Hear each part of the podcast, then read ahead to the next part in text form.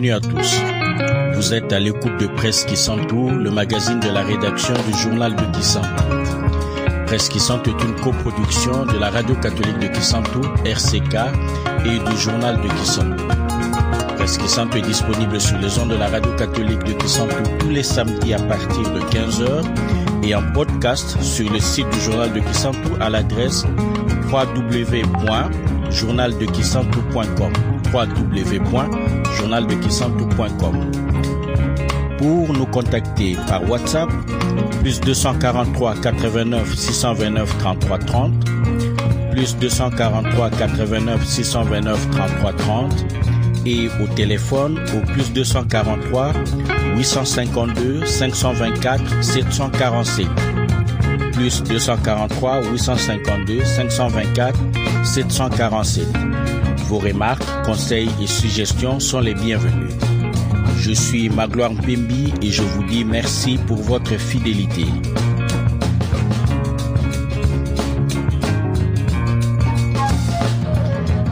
Dans une tribune intitulée Les terres sacrées du Congo central bradées, parue sur le site www.congoindépendant.com le 2 janvier 2020, le politologue Bambi Dilelo écrivait ce qui suit. Dans la culture noble des Nékongo, la terre rêvait un cachet sacré. C'est tout un symbole à côté de la langue, des us et coutumes.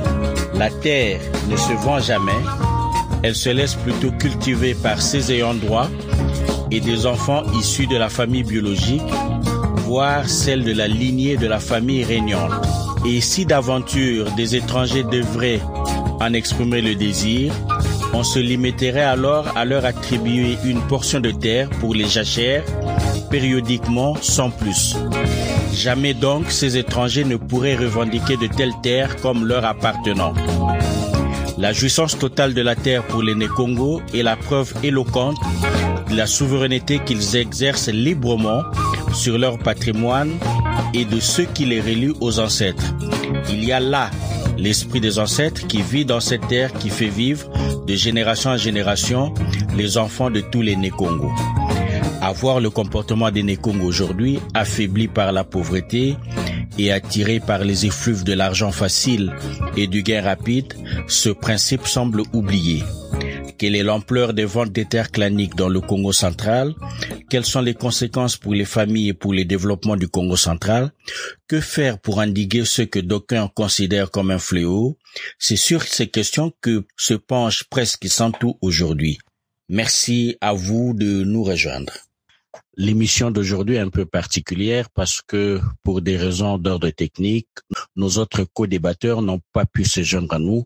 Je n'ai que, si je peux m'exprimer ainsi, Michel Lassa. Michel Lassa, bonjour. Bonjour Magloire et bonjour aux fidèles auditeurs de Presse qui sujet grave aujourd'hui parce que quelque part il y va de l'avenir de la contrée, de l'avenir des Nékongo. Euh, il s'agit de la vente des terres, les terres laissées par nos ancêtres, les terres claniques que des gens sont en train de vendre aujourd'hui. Je voudrais avant de, de, te donner la parole, Michel, te faire écouter euh, ce cri de rage, on va l'appeler ainsi, de Monsieur Mendel Mbemba on, l'écoute. Je pense que ça se passe de tout commentaire. Et le cas de vente de terre dans le milieu de Madimba devient comme un fléau là. Les gens vendent des terres d'une façon désordonnée, sans même, je dirais, c'est comme une folie là. Les gens vendent des terres comme on vend des beignets. Ça leur dit rien. Mon cher, au moment où nous parlons, il y a il y a certains villages tels que j'ai entendu de l'autre côté, on a vendu plus de 50 hectares à un individu. C'est notre problème. Donc c'est sérieux. Michel, les propos sont clairs. On vend, on vend les terres comme on vendrait des beignets. Monsieur Mbemba que nous venons d'entendre est le dirigeant euh, d'une fédération de, de paysans. Bon, écoutez, Magloire, ce problème est très sérieux, comme le dit Monsieur Mbemba, parce que euh, moi, je suis dans le Madimba et depuis les cinq dernières années, on constate évidemment que les ventes des terres sont devenues monnaie courante. Hein, je traverse une zone ici où presque tout un village est vendu. sauf la partie que les missionnaires ont gardée. Donc, en fait, c'est une inquiétude sérieuse et les cris de Monsieur Mbemba n'est pas faux. Si je vous comprends bien, autour de vous à Madimba, on observe vraiment que la terre est bradée. Oui, ma gloire. Euh, bon, pas seulement à Madimba, un peu plus partout, même dans, dans Kassangoulou. Kassangoulou, d'ailleurs, n'en parlons pas. Je me demande s'il y a encore des terres agricoles là-bas. Mais ce que nous constatons, c'est que euh, de plus en plus, c'est devenu un gagne-pain c'est comme si euh, les gens ne veulent plus rester dans leur village et ils trouvent plus l'importance de garder des terres dans les villages. Donc, euh, on constate évidemment que euh, des, villages sont vendus. En tout cas, je ne vois pas dans les environs des, des, des Kisantou, des, des Ngeba, des Linfou, des terres qui sont encore intactes presque c'est vendu. Vous en prendrez ici que qu'elle a acheté euh, 100 hectares, tel autre cherche à acheter. Il y a même des gens qui se proposent d'acheter 500 hectares. Vous comprenez ça? Euh, C'est tout un village. Et euh, pas trop loin ici, avant Maïdi, ou dans les environs de Maïdi, il y a tout un village qui est vendu. Il y a un autre qui est en cours de vente. Donc au moment où je vous parle, c'est c'est vraiment bizarre, mais bon, écoutez, euh, on ne sait pas qu'est-ce qui se passe. En liminaire de cette émission, j'ai cité le politologue Bambi Dilelo qui rappelait que dans les traditions Congo, on ne vendait pas la terre. Mais qu'est-ce qui explique qu'aujourd'hui euh, les gens fassent des choses qui sont à la limite contre nature si on s'en réfère aux valeurs qui sont euh, celles que les ancêtres ont laissées euh, au Congo Lorsque vous parlez des valeurs, ma gloire, est-ce qu'aujourd'hui, nos enfants, nous-mêmes, avions encore de la valeur culturelle Congo? Je pense que peu de gens de notre génération et de la génération après nous qui ont encore de la culture Congo dans leur euh, esprit, même dans leur sang, même dans leur agir. Ils sont peu. Même tous ces députés parfois qui crient par-ci par-là, nous sommes le né Congo. La valeur culturelle Congo ils ne l'ont pas. Alors maintenant, il faut descendre plus bas avec euh, le jeune d'aujourd'hui, parce qu'il faut se le dire, aujourd'hui, qui dirige les villages? Ceux qui dirigent les villages aujourd'hui, ce sont euh, des de personnes euh, de, de, de, de 60 ans, 50 ans, qui sont presque, euh, j'allais dire, euh, malmenés par la nouvelle génération de jeunes gens qui ont 30 ans, 29 ans, et voire même 25 euh, ans. Donc, euh, il y a aujourd'hui la loi de l'intérêt qui passe au-dessus. Quand le besoin euh, se présente, euh, les gens se décident euh, comme ils veulent sans tenir compte de la tradition. Par exemple, ma gloire, est-ce que le jeune d'aujourd'hui, est-ce que nous, de notre génération, euh, savions encore que dans nos terres claniques vivent nos aïeux que l'esprit de nos Bambuta, à travers les Nkita, à travers les Bisimbi, vivent encore avec nous. Allez déjà voir comment est-ce qu'on part enterrer des gens aujourd'hui dans les cimetières. C'est de, devenu une histoire folklorique. C'est, c'est sans respect aux morts. Et aujourd'hui, on oublie que dans nos espaces de vie, au village vivent aussi nos aïeux, nos grands-parents, dont les esprits vivent parmi nous. Est-ce qu'il y a encore des gens qui pensent? Est-ce qu'il y a encore des gens qui croient? Aujourd'hui, il y a cette affaire de la religion, euh, des Binzambinzambi, qui ont, sont venus supprimer euh, tout ce qui est euh, coutume. Eh bien, écoutez, même la langue à travers laquelle on peut véhiculer la culture, elle a changé dans nos milieux, dans nos villages. On parle des langues étrangères, on parle les lingala, et on ne sait pas tenir nos proverbes en lingala, ça n'a pas d'équivalence. Donc, il y a beaucoup de facteurs qui entrent en ligne de compte et qui aboutissent à des déviations comme celle-ci, euh, les gens ne savent plus quelle est la valeur de la terre, ils vont jusqu'à en vendre.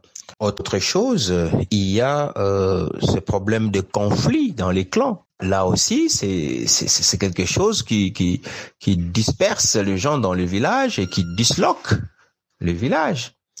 Voyez-vous, euh, les conflits dans les clans naissent souvent de par l'usage de la terre. Vous savez que dans nos coutumes, euh, nous, dans nos clans, il y a toujours trois lignées.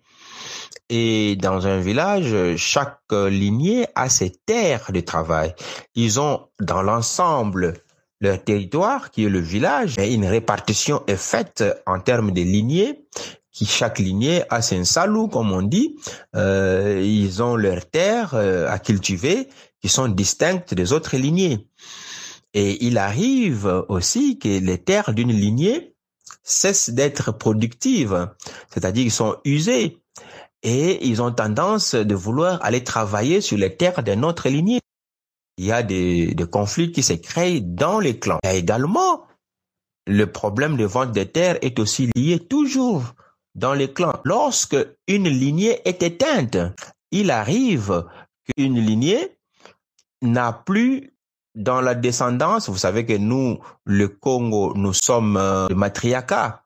Lorsque dans cette descendance, il n'y a plus de femmes, et parce qu'il n'y a que des neveux qui règnent, les fils ne règnent pas, il arrive que, écoutez, euh, dans cette descendance, il n'y a plus une femme pour euh, assurer la progéniture, alors, du coup, les hommes qui restent trouvent que bon, à quoi va nous servir de garder la terre? Parce que, écoutez, plus personne ne va régner sur notre lignée. Et vous verrez, cette lignée-là se concerte, se détache de deux autres lignées et ils commencent à vendre leurs terres. Eh ben, ça arrive un peu comme ça. Ou parfois, si ce n'est pas eux-mêmes qui vendent, ceux qui ont constaté les deux autres lignées, surtout si dans les deux autres lignées, il y a le chef de clan, eh ben, ils se disent, munangudi na kamusiridia ka bivumuku. Donc euh, ntotu na so sala kwa kubana. Eh ben écoutez ils vendent la terre parce qu'ils se disent cette lignée là est éteinte. Tout ça sont des problèmes aujourd'hui qui se passent dans nos villages. Donc, euh, vous parlez d'un village, de tout un village qui a été vendu. Quand ils ont vendu leur village comme ça, qu'est-ce qu'ils deviennent? Qu'est-ce qu'ils font? Ils vont vivre où? Comment ça se passe? Vous savez, un village, je connais un village qui est vendu à Prenguebala. Qu'est-ce qui s'est passé Ils ont gardé juste les maisons qui sont sur la nationale numéro 16. Je ne sais pas quelles sont, quelles ont été, quelle a été leur motivation, mais ils avaient gardé seulement les habitations qui était le long de la nationale numéro 16 et les restes du village, ils l'ont vendu comme ça. Ils l'ont vendu. Et, mais bon, quelques années après, il y a eu des, des problèmes au niveau du, du, parquet. Et puis, euh, nous avions appris, on a commencé à leur euh, rétrocéder euh, une partie euh, des terres parce qu'ils commençaient aussi à se plaindre. D'autres personnes euh, sont venues d'ailleurs, de, de, Kinshasa, toujours le membre du clan, euh, qui ont haussé les temps. Ils ont essayé de suivre les dossiers au niveau du parquet pour essayer de récupérer euh, si pas tout, mais une partie du village. On, on, imagine bien que ces ventes intempestives de terre vont avoir des, des conséquences euh, pour les membres du clan ou pour le village même ou pour l'avenir. Je vais, je vais vous faire écouter euh, l'extrait d'un documentaire qui est accessible sur Internet et qui parle des, de, de ce qui est arrivé à, à un village euh, dont les terres ont été confisquées par une entreprise. Je vous laisse euh, écouter ce, cet extrait. Les paysans du village Likila ont non seulement besoin de récupérer leurs terres, mais aussi d'être indemnisés pour leurs champs détruits par les vaches de Sogénat. En tout cas, mdiambu zurvere wabaka mtoto wetu. Aleutusidi utusidi unakakuta sangombe kuna mtoto wetu. Vudivadia bima bya ontu mvula zilutidi tukole mumpasi. Kima tufutidia nkatu. Uri atufuta mbongo nkatu. Ale unu kiki mtoto wetu abaka mtoto wetu kaka kutufuta akimako idina atuvutidila mtoto. Atufuta mbongo zetu sinazidila e, bilanga kongombe vutafuta mbongo zetu. Mtoto wetu mpediaka avutula atuvaka ni findambo pasivo yetodiaka tokipire tosansila batekolo. Po bubu tunavava deja nani clotire jivel konima kwani akelike 10 metre 10 metre vovo nani lupangu longombe vovo aliandikila na tie ko tusalilanga. Donc fin toto batusisila fie fioti. Dans l'extrait que nous venons de suivre, on a un autre aspect du problème où on peut avoir, on peut voir les paysans être totalement démunis face à des personnes qui sont très fortes. Ici, euh, l'entreprise a pris une bonne partie des terres, ne paye pas les indemnités qu'elle a promises et en plus empêche aux travailleurs aux paysans de travailler la terre, le peu de terre qui leur reste, parce que euh, les vaches vont détruire les, les, champs des paysans. Et donc, on se retrouve dans une situation où euh, ceux-ci sont incapables de, de vivre décemment. Bon, écoutez, ma gloire, c'est déplorable ce qui se passe dans notre pays.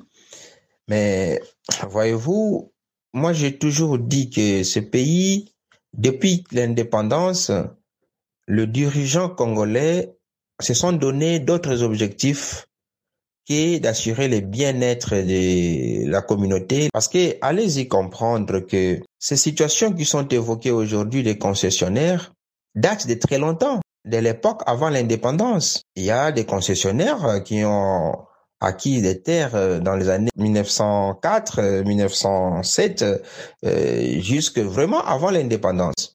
Et jusqu'aujourd'hui, ils gardent ces terres, oubliant que l'expansion démographique qu'a connue notre République ne peut plus permettre que de ces concessionnaires gardent des, des vastes étendues au détriment de la population. Et l'État congolais, il connaît ça.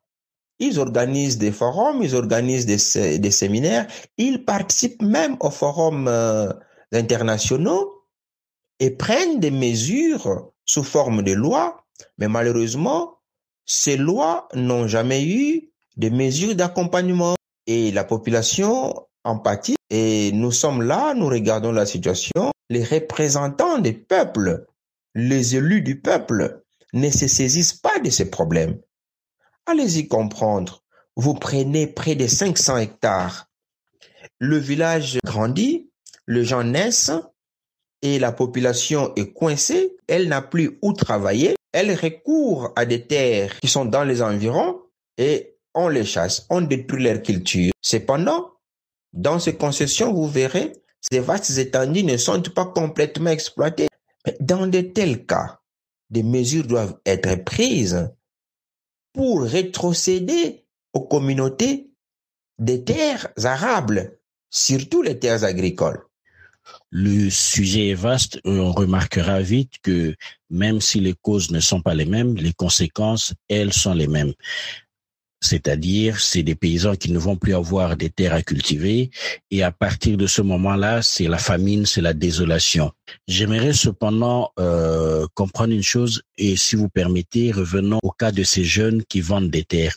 Est-ce qu'il n'y a pas moyen d'imaginer une autre solution pour faire en sorte que à la fois on résolve le problème de d'argent ou des besoins qu'on aurait, mais en même temps garder ces terres dans la famille. Et ceci, même s'il y a une lignée ou deux lignées qui s'éteignent. Oui, c'est évident de, et c'est possible de pouvoir créer d'autres euh, utilités à ces terres, même lorsque les lignées euh, s'éteignent. Parce que en fait, euh, une lignée ou deux lignées peuvent euh, s'éteindre, mais il y a toujours une lignée qui demeure. Et bon, en fait, la famille continue et donc le village a encore son son importance. Mais les terres, nous devons les séparer. Nous devons distinguer les terres de résidence, les terres euh, agricoles, les espaces culturels, les espaces de marché et aussi euh, les espaces alloués à l'éducation, et aussi les espaces administratifs. Il faut se dire, est-ce que nos villages sont organisés de cette manière-là? Pratiquement, non. Vous verrez qu'il y a peu d'organisation au niveau de nos villages. Il y a peu de structures qui fonctionnent dans le village. Généralement, nos villages n'ont que deux structures, c'est-à-dire l'habitat et les terres arables, donc les terres cultivées. Euh, donc, il n'y a pas une certaine euh, organisation, un développement au niveau du village, que les gens, quand ils sont plus nombreux dans le village, ils trouvent que les terres leur sont dans une abondance inouïe, ils n'en ont pas assez besoin. Mais aussi, il y a ce manque de politique de développement des milieux ruraux. Parce que, écoutez, on ne doit pas laisser les paysans euh, se démener pour assurer le développement de, de leur village sans un accompagnement du gouvernement. Lorsque on a décidé de décentraliser le pouvoir, c'était pour que l'exécutif se rapproche des bénéficiaires. Mais pour ce faire, il faut créer des mécanismes de développement. Il y a des services de l'État qui existent, mais qui sont coupés des moyens pour agir dans le village. Aujourd'hui, je me pose des questions. Si l'administrateur du territoire reçoit combien dans le frais de rétrocession de la province, si le chef de secteur reçoit combien pour organiser son secteur, ainsi de suite. Donc, vous verrez qu'il y a un abandon total du gouvernement au niveau national. À ce niveau-là, ne rétrocède pas les 40% aux provinces. Et par la suite, les provinces, l'exécutif provincial aussi, euh, le peu qu'il reçoit, bon, parfois, il ne sait pas aussi rétrocéder euh, au niveau des entités administratives euh, décentralisées. Donc, euh, tout ça, ça crée des barrages. L'organisation au niveau du village devait être accompagnée par les pouvoirs publics. En, en fait, cette situation finit par euh, évoquer plusieurs problèmes. Il y a l'organisation administrative du village, mais le fait aussi que euh, dans ces villages il n'y a rien, il n'y a pas grand-chose, il n'y a aucune infrastructure. Donc, un sentiment de de, de mur par rapport par rapport à l'avenir. Les gens ne voient pas ont du mal à se projeter dans l'avenir dans, dans ces conditions-là, si bien que euh, quand tu vois ces étendues de terre qui ne servent à rien, euh, même quand ils peuvent les exploiter, quand ils plantent, il n'y a pas de route pour évacuer leurs produits agricoles, mais les gens ils finissent par se dire euh, à quoi ça sert de garder ça pendant pendant des années? Autant vendre et se faire de l'argent maintenant et aller en ville. Parce que vous verrez que lorsque le paysan vend les terres, qu'est-ce qu'il cherche? C'est l'argent. Mais dès qu'ils ont cet argent, qu'est-ce qu'il fait avec cet argent? Eh ben, il court en ville, s'acheter des habits, s'acheter, euh, je ne sais pas moi, manger euh, des repas qu'ils n'ont jamais goûté.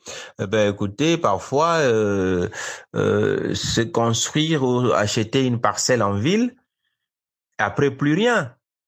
Après plus rien. Quelques mois seulement après, vous le verrez encore vivre dans la misère la plus noire et rentrer au village. Mais ce qu'il faut, c'est quoi pour doter des ressources aux paysans?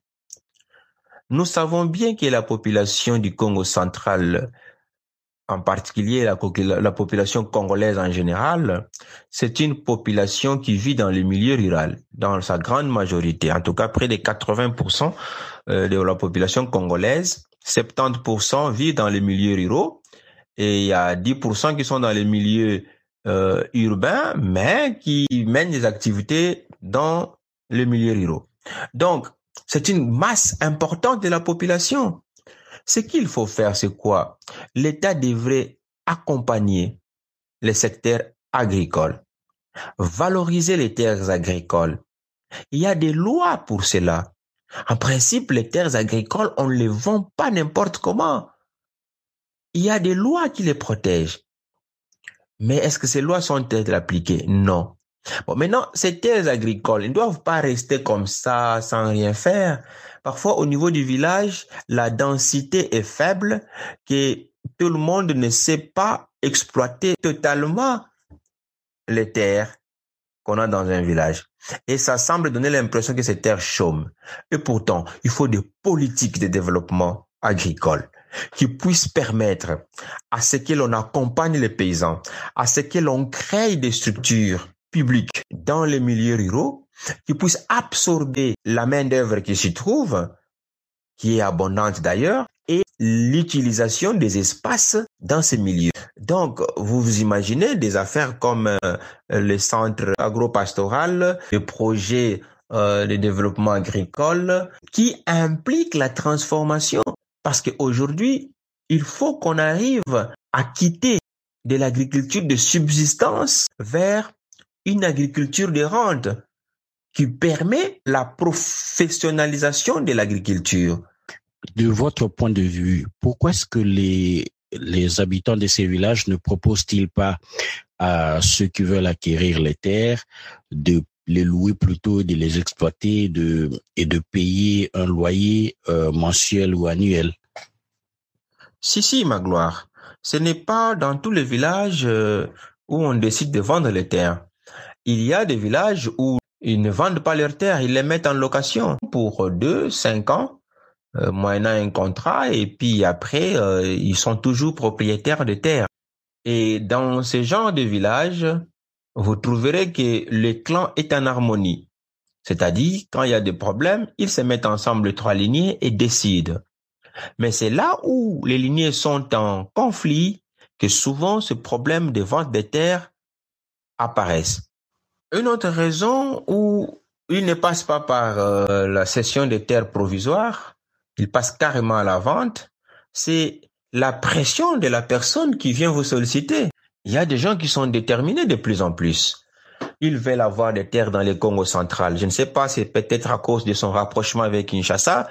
Les gens quittent des provinces, ils quittent même l'est du pays pour venir chercher des terres ici. Parfois, ils ont même des nationalités douteuses. Et lorsqu'ils viennent là, leur intention, ce n'est pas de louer. Ils veulent acquérir des terres.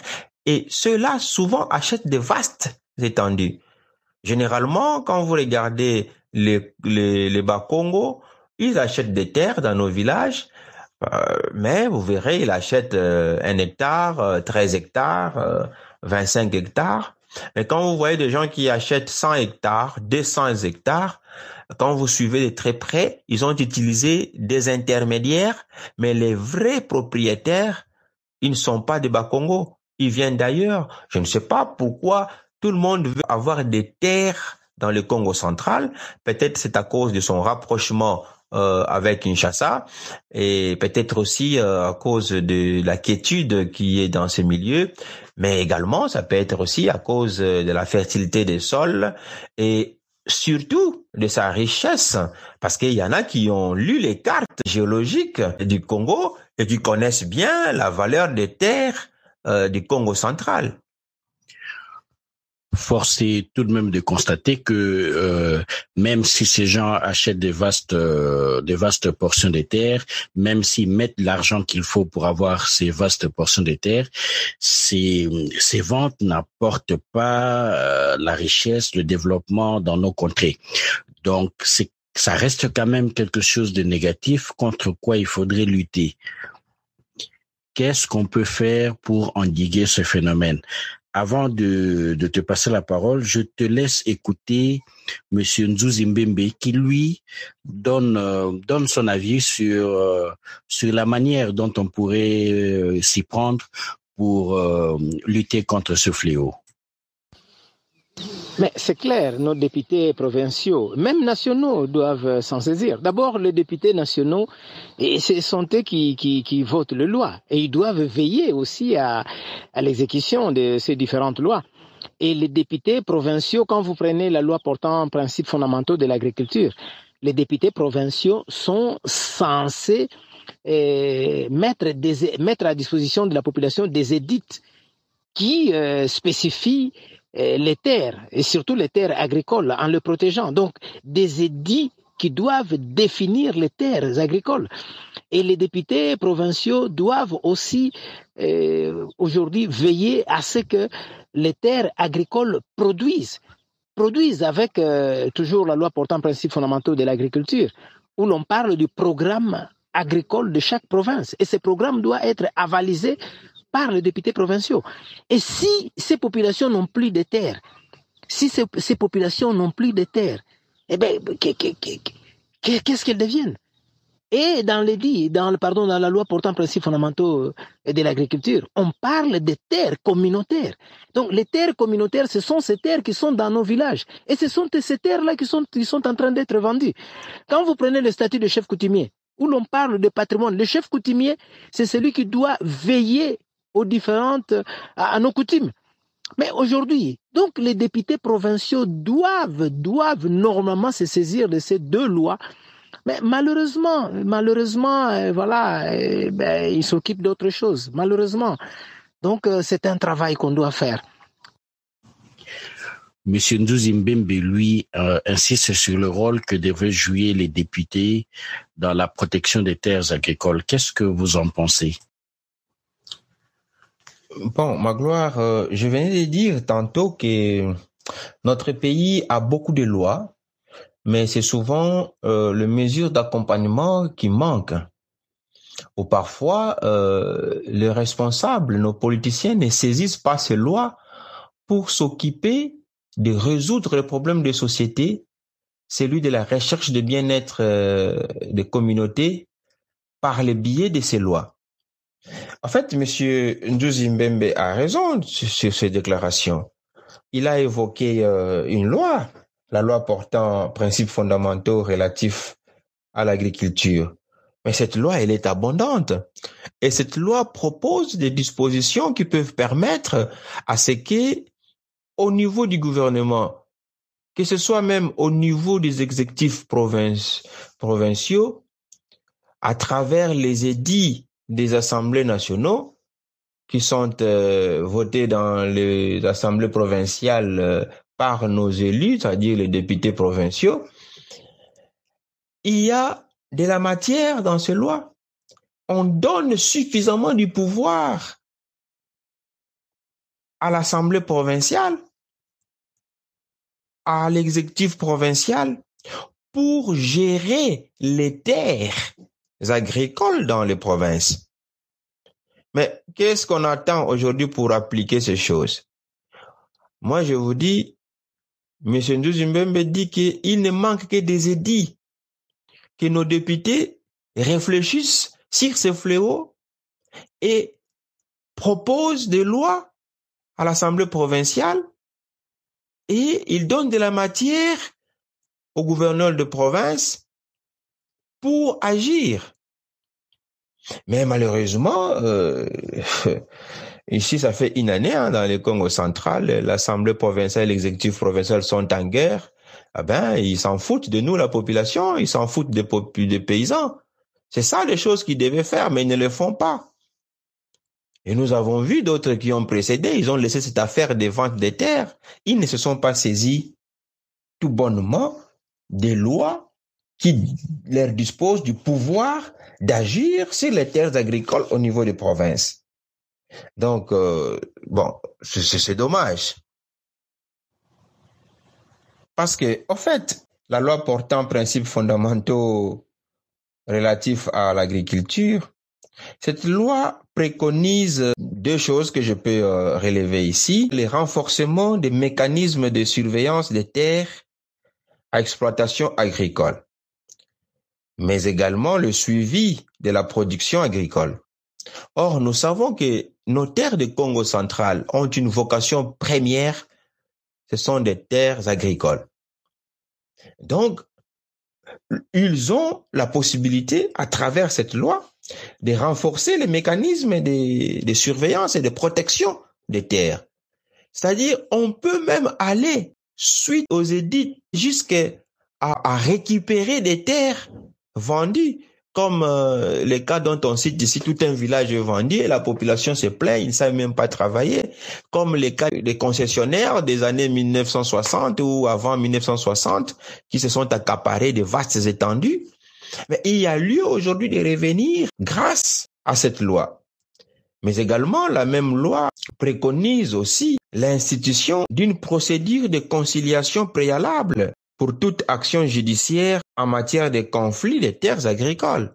Le gouverneur de province, il est le seul à pouvoir euh, mettre en place dans nos territoires, dans nos secteurs, le conseil consultatif provincial. Un conseil qui, pour tout conflit des terres, on commencerait par ce conseil consultatif avant que euh, les institutions judiciaires euh, reçoivent une quelconque plainte et la traitent.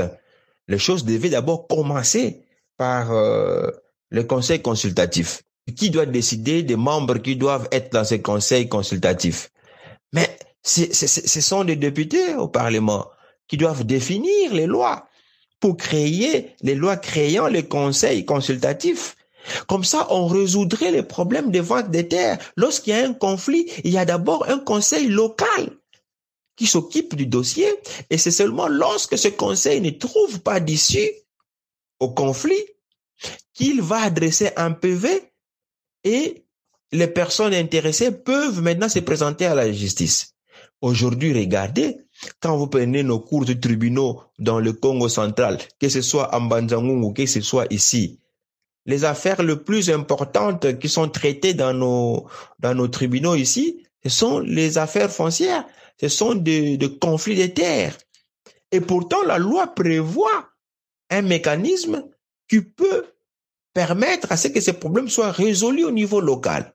Et si vous recourez à l'article 10 de cette loi portant principes fondamentaux relatifs à l'agriculture, l'article 10 dit que l'État, la province et les entités territoriales décentralisées mettent en œuvre toutes mesures destinées à garantir l'accès équitable aux terres agricoles, à la sécurisation de l'exploitation et des exploitants agricoles, à la promotion des investissements publics et privés et à la gestion durable des ressources en terre.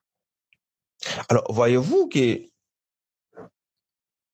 il y a de la matière pour les, députés provinciaux, pour l'Assemblée provinciale. Il y a de la matière pour l'exécutif provincial, les ministres de l'agriculture provinciale, les ministres des affaires foncières euh, au niveau euh, des provinces. Mais ils peuvent se saisir rien que de cet article 10 de cette loi. Mais est-ce que, est-ce que aujourd'hui on en parle? Le problème des terres, tout le monde en parle avec beaucoup d'acuité. Tout le monde déplore cette liberté de vente des terres dans nos villages.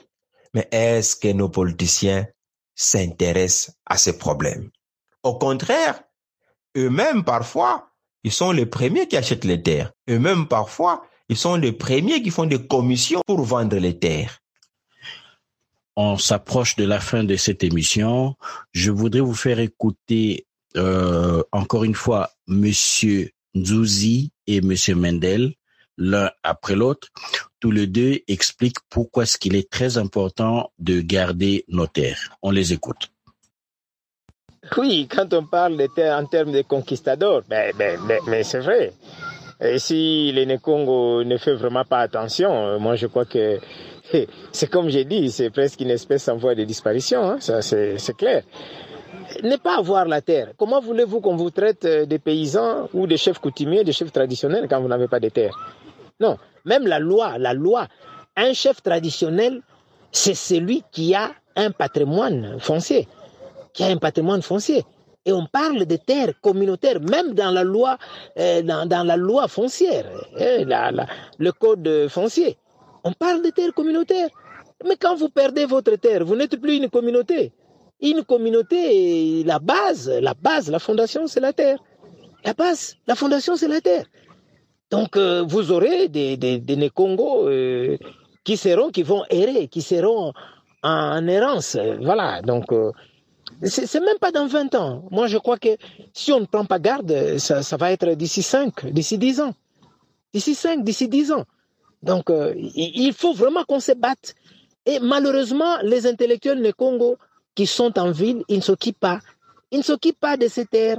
Ils disent non, tokozonga mboka te, na mboka il y a des sorciers, na mboka il y a de mauvaises, je ne sais pas, la mauvaise mentalité. Ils restent à Kinshasa, ils achètent leurs parcelles, ils achètent leurs appartements, sinon ils vont au plateau de Bateke pour acheter les terres. Et, voilà, on vend les terres de chez eux dans leur village. En fait, ceux qui restent au village vendent les terres. Et qui sont en ville, au lieu de venir réclamer ces terres-là, et ils vont acheter des terres au plateau de Bateke, chez les Bateke et les Baoumbo. Donc euh, c'est malheureux, hein, c'est malheureux, ça me fait beaucoup de peine. Ça me fait beaucoup, beaucoup de peine et parfois ça fait des larmes. Oui, je crois que mon mot, c'est le leader paysans qui sont partout dans le Madimba doivent être très conscients que nos terres sont très importantes parce que pour un paysan, la première richesse, c'est la terre. Donc sans terre, on n'existe pas. Sans terre, on ne fait rien. Sans terre, on ne se développe pas. Vraiment, nous devons chercher à savoir protéger nos terres au lieu de les vendre et même sensibiliser ceux qui sont insensibles à, cette matière-là. La population du Congo central est en grande partie rurale et à vocation agricole. Et donc, les terres sont, sont la richesse la plus importante. C'est aussi un facteur de souveraineté très, très important.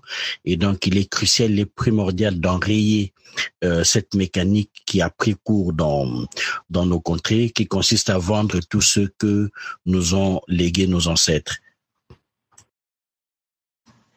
Michel Lassa, je vais, je vais vous demander un exercice euh, un peu particulier, mais on s'est mis d'accord à la rédaction pour avoir à le faire régulièrement. Est-ce que en deux, trois minutes, euh, vous pourriez résumer en Kikongo ce que nous nous sommes dit ici et pourquoi est-ce qu'il faudrait que nous gardions nos terres dans nos familles? Volontiers, ma gloire. Euh, ba ba presque santu la mi rck benu bakulu muna masanzela muna masalo menu bifulu byakulu vonde di. Nzeibu lulendi fyoti mundinga lumputu mo mambu. Matadi di nteko luzimi ntotu mietu muna magata.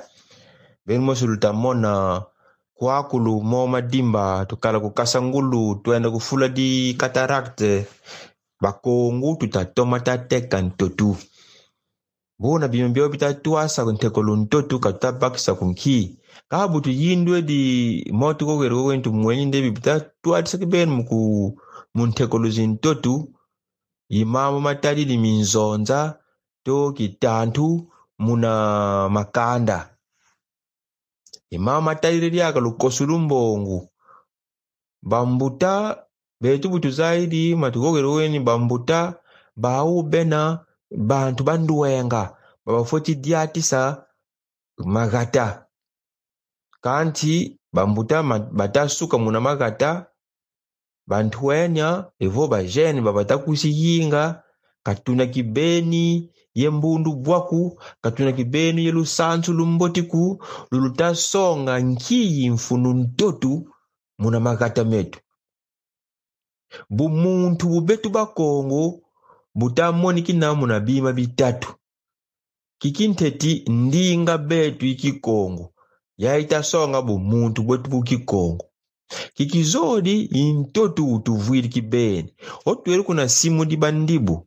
Situwa bwe bata. Bawo bazayisanga ndibu yentotwani abu munthandu yenki butakwesosi mbongo mbongo kakatuteka mintotu tubaka mbongo busuto ba bantu bo batateka mintoto batabaka za mbongo kabatasosatila mpikima kimakieri kaku kikifo sansa gata diakulu ebo familia diakulu evo kanda diakulu.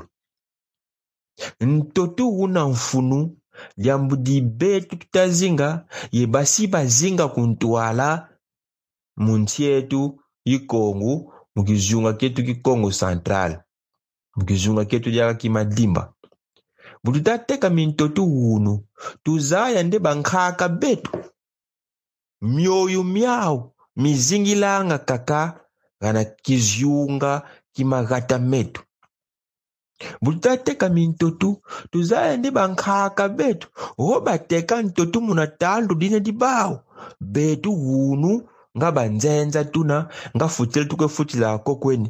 Kabawo balunda ntotu wuna mudyambu di betu mudyambu di bana ba betu.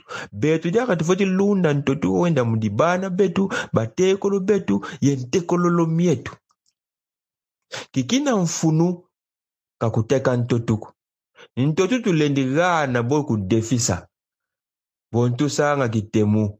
Muntu wisili bakili ntotu ngonda mvula mosi mvula zori mvula tanu kunima mvula mitanu mina. Yambweru mbisalu ntotu kuvutukili usiri kaka ubetu bakongu muntsikongo. Kanti ntotu myotu tateka mimi nkaka kuti bantu tatekela tubazeyuku ye banzenza tutatekila ntotu gata dimvimba sumona batekeli akutu takuenda kwebetu bakongo tulombererako bamfumu ba luyalo bawo babatadyatira ntchi badepite bawo bena nthumwa zibetu tata guverineri kuna matati ye bantu ba guverinema central baministre bakulu. Batomalanda dyambu dyoditedi nkanda mitutabokila wonde loi portant principes fondamentaux relatifs à l'agriculture. Kari tuvuyidi nkanda miluyalu. yalu mimi foti dia ti sa ntotu. Mimi na mi bi salo bi ma ya ye mi na ntotu kaba teka mio bonti bonti ku. Nsiku mi leta mi ta ga na bue bulon terikile butulendi tekile mi na ntotu. Ye bue yi lo yalo lo province. Badepute bafoti sari la yeke samuku sa nde e ntotu mi na mi bi salo bi ma ya ka mi teku kaku mu na ma gata dia azo ta ba lomba bau babambuka mbundu. Nde kuna bayenda kati bafila mukwe diambongo kuna bayenda kati bafila mambo mana manako bitu bafilila kuna bahu. Kuyindula bwetu fo titomisi na bizunga byetu muna masektere muna materitware metu. Kari bahu mu materitoire ye mu masektere metu bawatuka. Luwiri mama tukokeri wunu wunu tutakandinga ku bakongo nde ntotu kamikutekako. Ntotu mibana mibatekolo ye ntekololo mietu. Tulunda kaka kini kitaba ndibu nde ndibu ye ntotu ani abo betu bantandu. Betu nki. Owili nako. Fumula se kuvutweli matondo mu malongi momo benu bakongo kaluteki ko ntoto Amis à l'écoute, avant de nous quitter, je voudrais vous raconter cette anecdote. Au début du XXe siècle, lorsque les Juifs, avec les mouvements euh, sionistes euh, initiés par Théodore Herzl, ont voulu créer l'État d'Israël, ils ont commencé par acheter régulièrement des terres aux Arabes, aux Palestiniens. Parce qu'ils avaient de l'argent, ils venaient, ils achetaient. Et les Palestiniens vendaient leurs terres, ils étaient tout contents d'avoir de l'argent. Aujourd'hui, c'est sur ces terres-là que les Juifs ont acheté, qu'ils ont bâti l'État d'Israël. Et on sait ce que sont devenus les Palestiniens aujourd'hui. C'est quelque chose qu'il faut garder à l'esprit, méditer là-dessus et sachez que chaque fois que vous vendez vos terres, vous prenez le risque de devenir étranger sur ces terres que nos ancêtres ont gardées pour nous, que nos ancêtres nous ont léguées. Merci à vous tous pour votre fidélité. À la fois prochaine.